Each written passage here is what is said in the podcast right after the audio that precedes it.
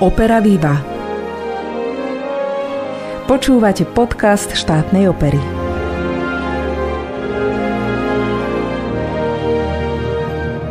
Milí poslucháči, sme tu pre vás opäť s podcastom o opernom aj neopernom umení. Volám sa Alžbeta Lukáčová a som dramaturgičkou štátnej opery, no a nasledujúcu necelú polhodinku vás budem sprevádzať slovom. A teraz už vítam nášho dnešného hostia, umeleckého šéfa a dlhoročného solistu Bansko-Bystrickej opernej scény, Šimona Svitka. Vítaj, Šimon. Ďakujem veľmi pekne za pozvanie, pozdravujem. Šimon, v týchto dňoch práve uplynul rok, čo sa uzavreli kultúrne stánky pre divákov a napadli mi rovno tri otázky, ktoré s týmto súvisia. Ako si toto obdobie prežil z pozície umeleckého šéfa, ako z pozície operného speváka, praktika, vlastne umelca a ako z pozície Šimona Svítka ako súkromnej osoby? No ono sa asi celé to obdobie toho roka nejak tak zlučovalo. Všetky tieto tri otázky, ktoré si mi dala, všetky tieto tri osoby sa zlúčili do tej jednej a naozaj e, samozrejme možno jedna náročnejšia ako tá druhá, ale keď pôjdem veľmi stručný, tak z pozície umeleckého šéfa podstate to fungovanie neprestalo. Stále sme boli nútení hľadať nejaké, nejaké alternatívy, nejak ako zostať v povedomí divákov, ako udržať prevádzku divadla, ako ochrániť našich zamestnancov, keď ešte boli povolené vstúpiť do divadiel aj pre divákov, tak ako ochrániť aj tí, ktorí prídu sa pozrieť na naše predstavenia. Takže to bolo naozaj tá práca nepretržitá. Z pozície solistu to už bolo trošku horšie, pretože samozrejme prišlo obdobie, kedy boli úplne zastavené všetky produkcie, všetky predstavenia. Zostali sme vlastne na takom nejakom samoštúdiu alebo individuálnych skúškach, či už v divadle alebo doma. Našťastie bolo aj obdobie, kedy nám bolo povolené vstupovať do divadla ako, solistom a skúšať čosi. Potom chvíľku bolo obdobie, kedy sme pár predstavení zahrali, dovolilo nám to trošku nadýchnuť sa. Takže bolo to aj potom už náročné samozrejme po tej stránke, že sme teda spievať nemohli. Pre kondíciu operného speváka je to vlastne zničujúce. To, keď človek necvičí hlasivky, proste to je sval, ktorý je potrebné cvičiť a keď sa s ním necvičí, tak to zakrpatie proste technicky. No a z pozície súkromnej osoby ako Šimon Svítok e, zo začiatku sa zdalo, že v podstate mňa a moju rodinu to celé nejak tak obchádza. Bohužiaľ v posledné obdobie vlastne a najčerstvejšie vlastne máme to za sebou celá rodina, naša štvorčlená, teda jednotka, naša tzv. bublina, ktorú sme si vytvorili. Bohužiaľ, čo sa manželky týka, to nebolo veľmi slávne, priam kritické, takže sme si užili svoje a musím povedať, že tí, ktorí sa ešte neustále spochybňujú COVID ako taký a hovoria o chrípočke, tak taký nech sa radšej ku mne ani nehlásia, pretože by som im neprijal ani z polovice zažiť to, čo som zažil posledné týždne. Áno, no tak prežívali sme to celé divadlo. Musím povedať, lebo však tvoja manželka Martinka je naša kolegyňa, s ktorou sa denodenne za bežných okolností stretávame tu v divadle. No ale ty si v pozícii umeleckého šéfa, to znamená si jedna významná hybná sila tohto divadla, bez ohľadu na to, či sa hrá alebo nehrá, lebo pracujeme bez ohľadu na to, či tá prevádzka je alebo nie je. Tak skús trochu priblížiť poslucháčom, ako vyzerá práca umeleckého šéfa počas lockdownu. To je práve to, čo som spomínal, že sme boli nútení hľadať stále akési, akési alternatívy nejakej práce, nejakého kontaktu s divákmi, aby vlastne aj tí umelci možno mali pocit, že sa na nich nezabúda a že majú možnosť akejsi realizácie. Samozrejme priviedlo nás to k tomu, že sme začali vysielať online, začali sme rozmýšľať nad množstvom aktivít cez online stretnutia s divákmi, zo začiatku to boli pozdravy našich umelcov, čiže sme to spracovávali, ako si správne poznamenala. Vlastne sme v tzv. 24-hodinovom kontakte s tebou a s našim dvorným človekom, ktorý má na starosti social media, ako sa to dnes moderne hovorí, a našu webovú stránku so Zdenkom Hanoutom. A vlastne my v Trojici viac menej fungujeme v tom online priestore, že sa radíme, čo ideme dať, aká bude súťaž, čo pôjde von, s kým sa spraví rozhovor. Čiže vlastne celá tá realizácia toho zákulisia onlineového je na našich pleciach. Je to priznám sa, trošku možno náročnejšie ako to, čo robíme za bežnej prevádzky. Myslím si, že aj ten efekt tej spätnej väzby je oveľa silnejší, keď sú tie živé predstavenia. To myslím si, že zapravdu dajú všetci. ale bohužiaľ nemáme iné východisko a musím povedať, že naši diváci sú skvelí a reagujú či už na naše online prenosy, ktoré teda robíme, že sprístupňujeme záznamy našich inscenácií niektorých, ale aj vlastne také živé aktivity, ktoré zvyknú byť, či boli kvízy rôzne alebo nejaké súťaže, takže zapájajú sa, podporujú nás svojimi mailami, svojimi správami, takže sme radi, že zostávame v nejakých mysliach stále v tomto náročnom období.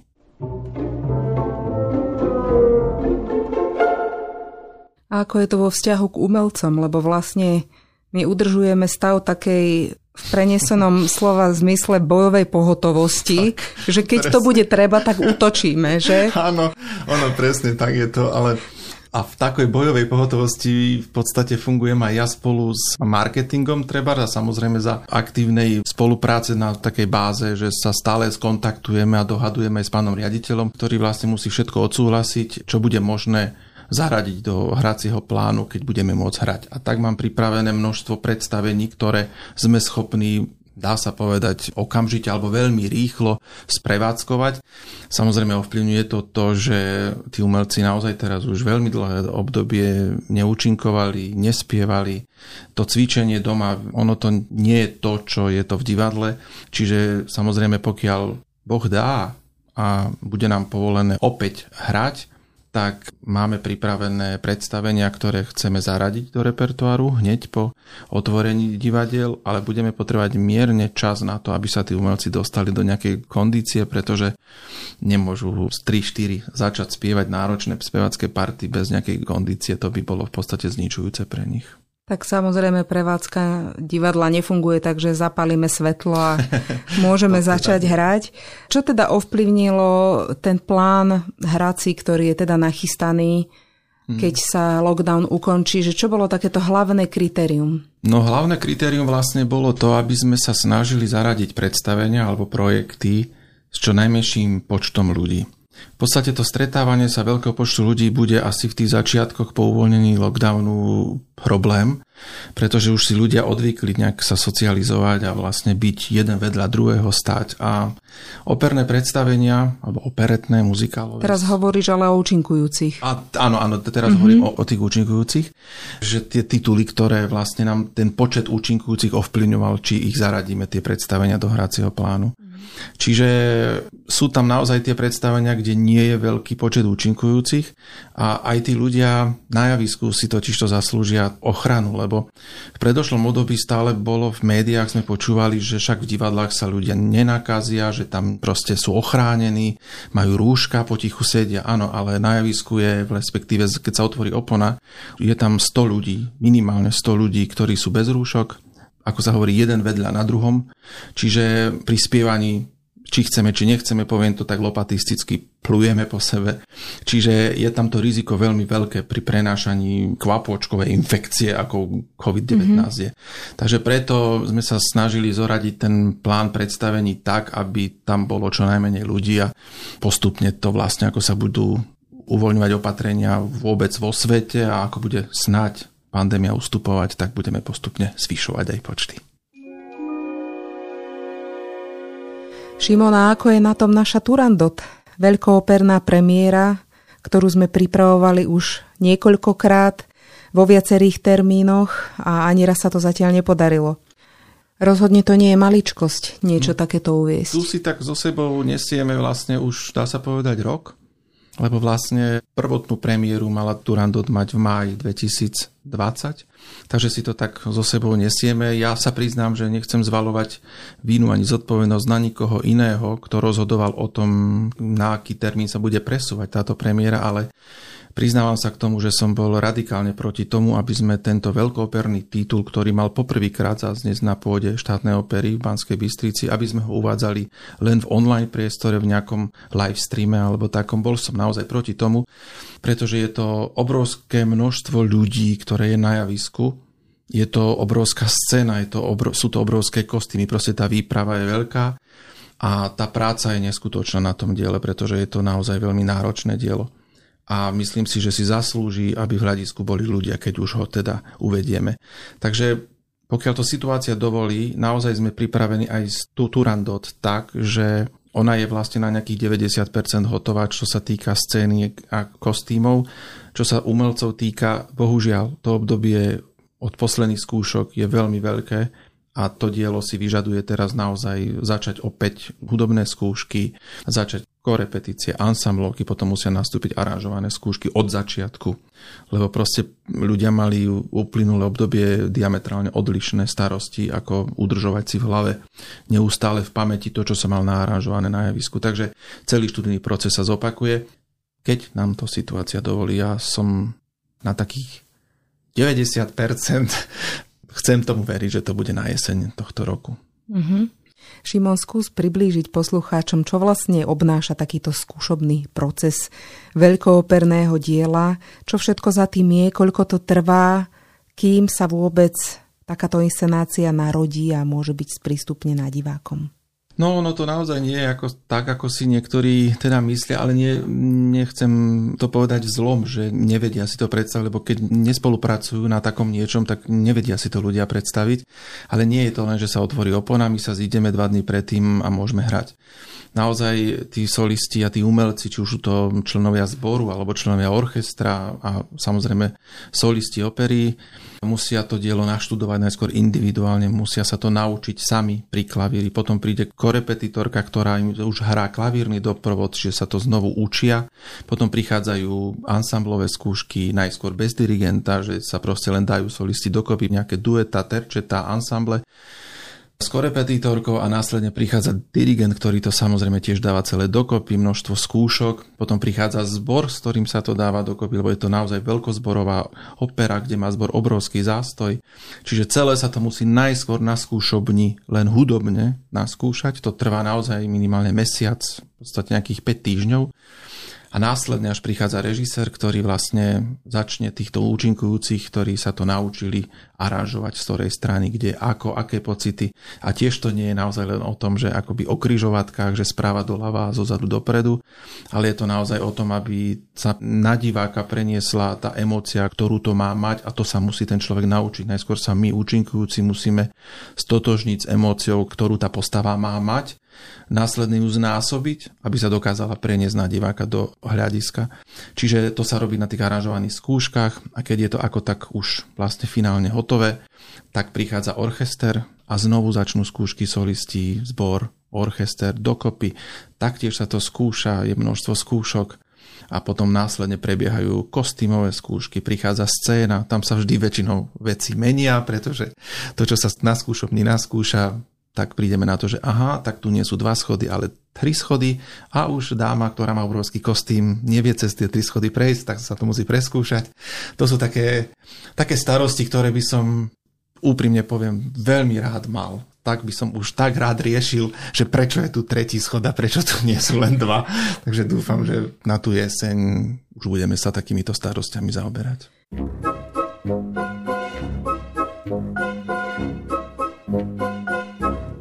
Ešte si nespomenul to, že v podstate väčšina operného repertoáru, ktorý máme, je v medzinárodnom obsadení. Mm. A toto takisto je momentálne asi vec, ktorá komplikuje situáciu. Komplikuje to veľmi a vlastne tým, že naše divadlo už posledné roky prechádza na taký, nazvime to, že polstagione systém, keď jedno obsadenie je takmer celé z domácich z našich interných solistov a druhé obsadenie sa snažíme obsadiť z hostujúcich umelcov, či už zo Slovenska alebo zo zahraničia, tým, že opera má tzv. univerzálny jazyk, pokiaľ teda v originálnych jazykoch spievaná. Takže je to trošku problém teraz a vlastne aj táto vec ovplyvňovala tú dramatúriu, ktorú chceme spustiť po skončení lockdownu, pretože Predsa len ešte stále v nás bude doznievať to, že keď má niekto pricestovať do súboru zo zahraničia, z nejakej Číny alebo z Talianska, predsa len to v tých ľuďoch bude trošku dlhšie rezonovať, kým sa zbavíme takého strachu akéhosi. No a v neposlednom rade samozrejme nechceme sa ohroziť. To cestovanie je stále taká akože riziková vec. Takže budeme sa musieť snažiť čo najviac využiť náš domáci potenciál solistov a udržať ich v nejakej zdravotnej kondícii, aby zvládali ten nápor, ktorý ich bude čakať. Ja verím, že sa to nejakým spôsobom už konečne vyrieši a stále tvrdím aj španielská chrípka nejaké roky tu bola, ale zmizla, tak hádam aj COVID zmizne. No. Prichádza do úvahy aj taký nápad, že sa tá premiéra uvedie len v jednom domácom obsadení? Áno, je aj, je aj táto verzia v pláne, pretože naozaj máme tam solistov, či už zo Srbska alebo z Talianska a pokiaľ tá situácia to nebude povolovať, tak budeme to robiť v našom obsadení. Akurát teda Máme to šťastie, že titulnú predstaviteľku máme aj Slovenku, Veroniku Mihalkovú v postave Turandot.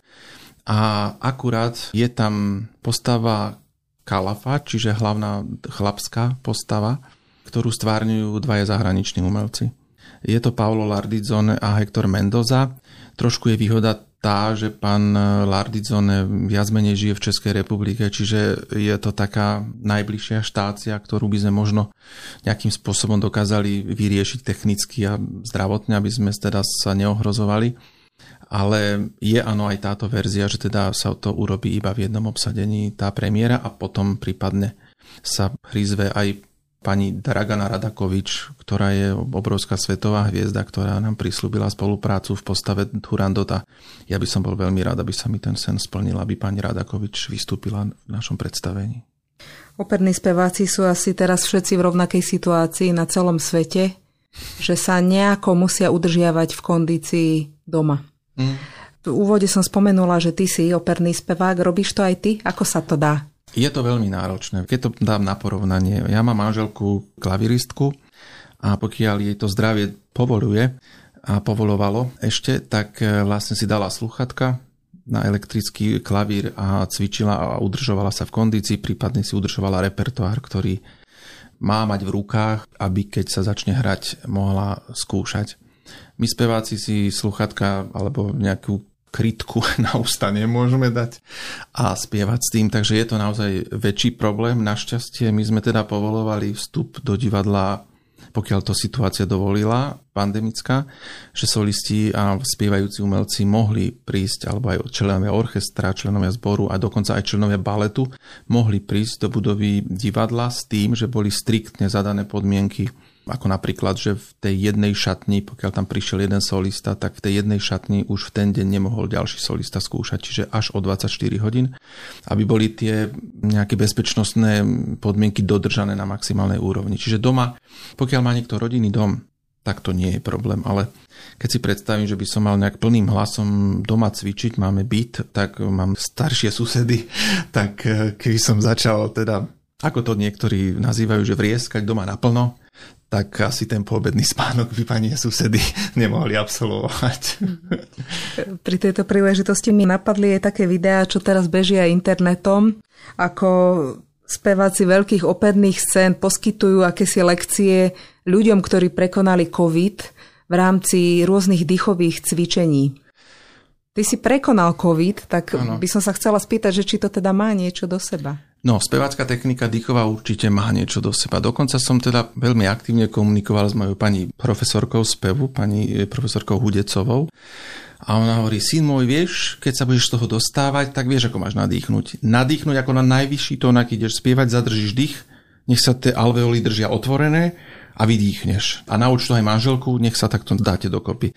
Čiže naozaj to má niečo do seba, pretože tá spevácka technika naozaj pracuje s dýchom nie plitkým, ani spodným, ani vrchným. Proste to kombinácia všetkého dýchania, ktoré existuje, už sú isté špecifika, ktoré každá tá technika má, ale to spevácké dýchanie má niečo do seba, pretože keď má spevák zvládnuť na jeden nádych alebo na, ten, na tú jednu kapacitu plúc obrovské frázy pri spievaní a vydávať zvuk, ktorý musí znieť bez mikrofónu, tak naozaj tá sila plúc a sila toho vzduchu je naozaj dobrá a používa sa naozaj aj v rámci rehabilitácií. To dýchanie také plnoplúcne, keď to môžem tak nazvať, tak je, má niečo do seba aj pri rekonvalescencii po takom niečom, ako je tá pliaga COVID. Ani sme sa nenazdali a dostali sme sa na koniec nášho rozhovoru, tak sa ťa spýtam obligátne to, čo všetkých, čo si praješ vo svojom profesionálnom živote a čo v tom osobnom?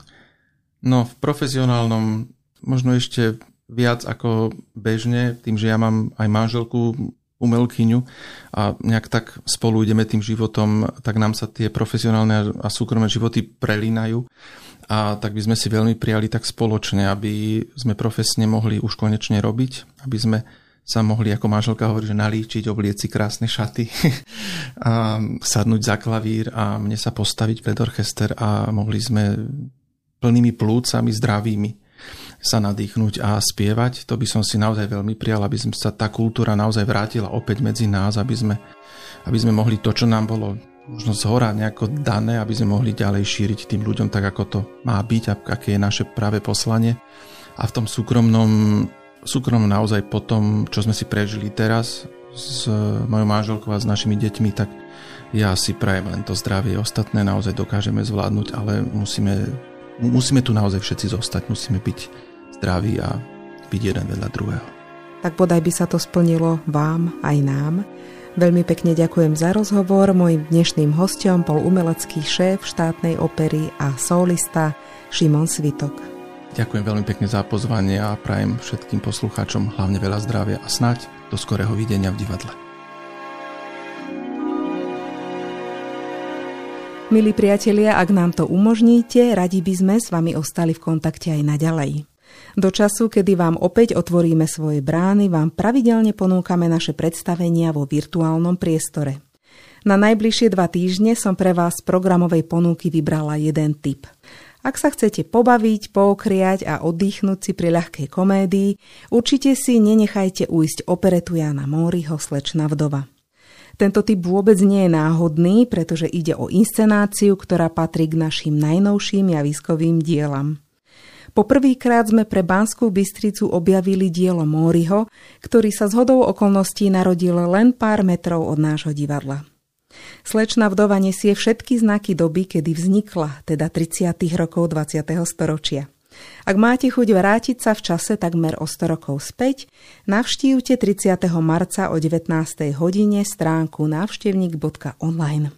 Týmto odporúčaním sa náš podcastový priestor vyčerpal, ale samozrejme o dva týždne sme späť s ďalším hostom a novými témami. Ďakujem za pozornosť, lúči sa s vami Alžbeta Lukáčová.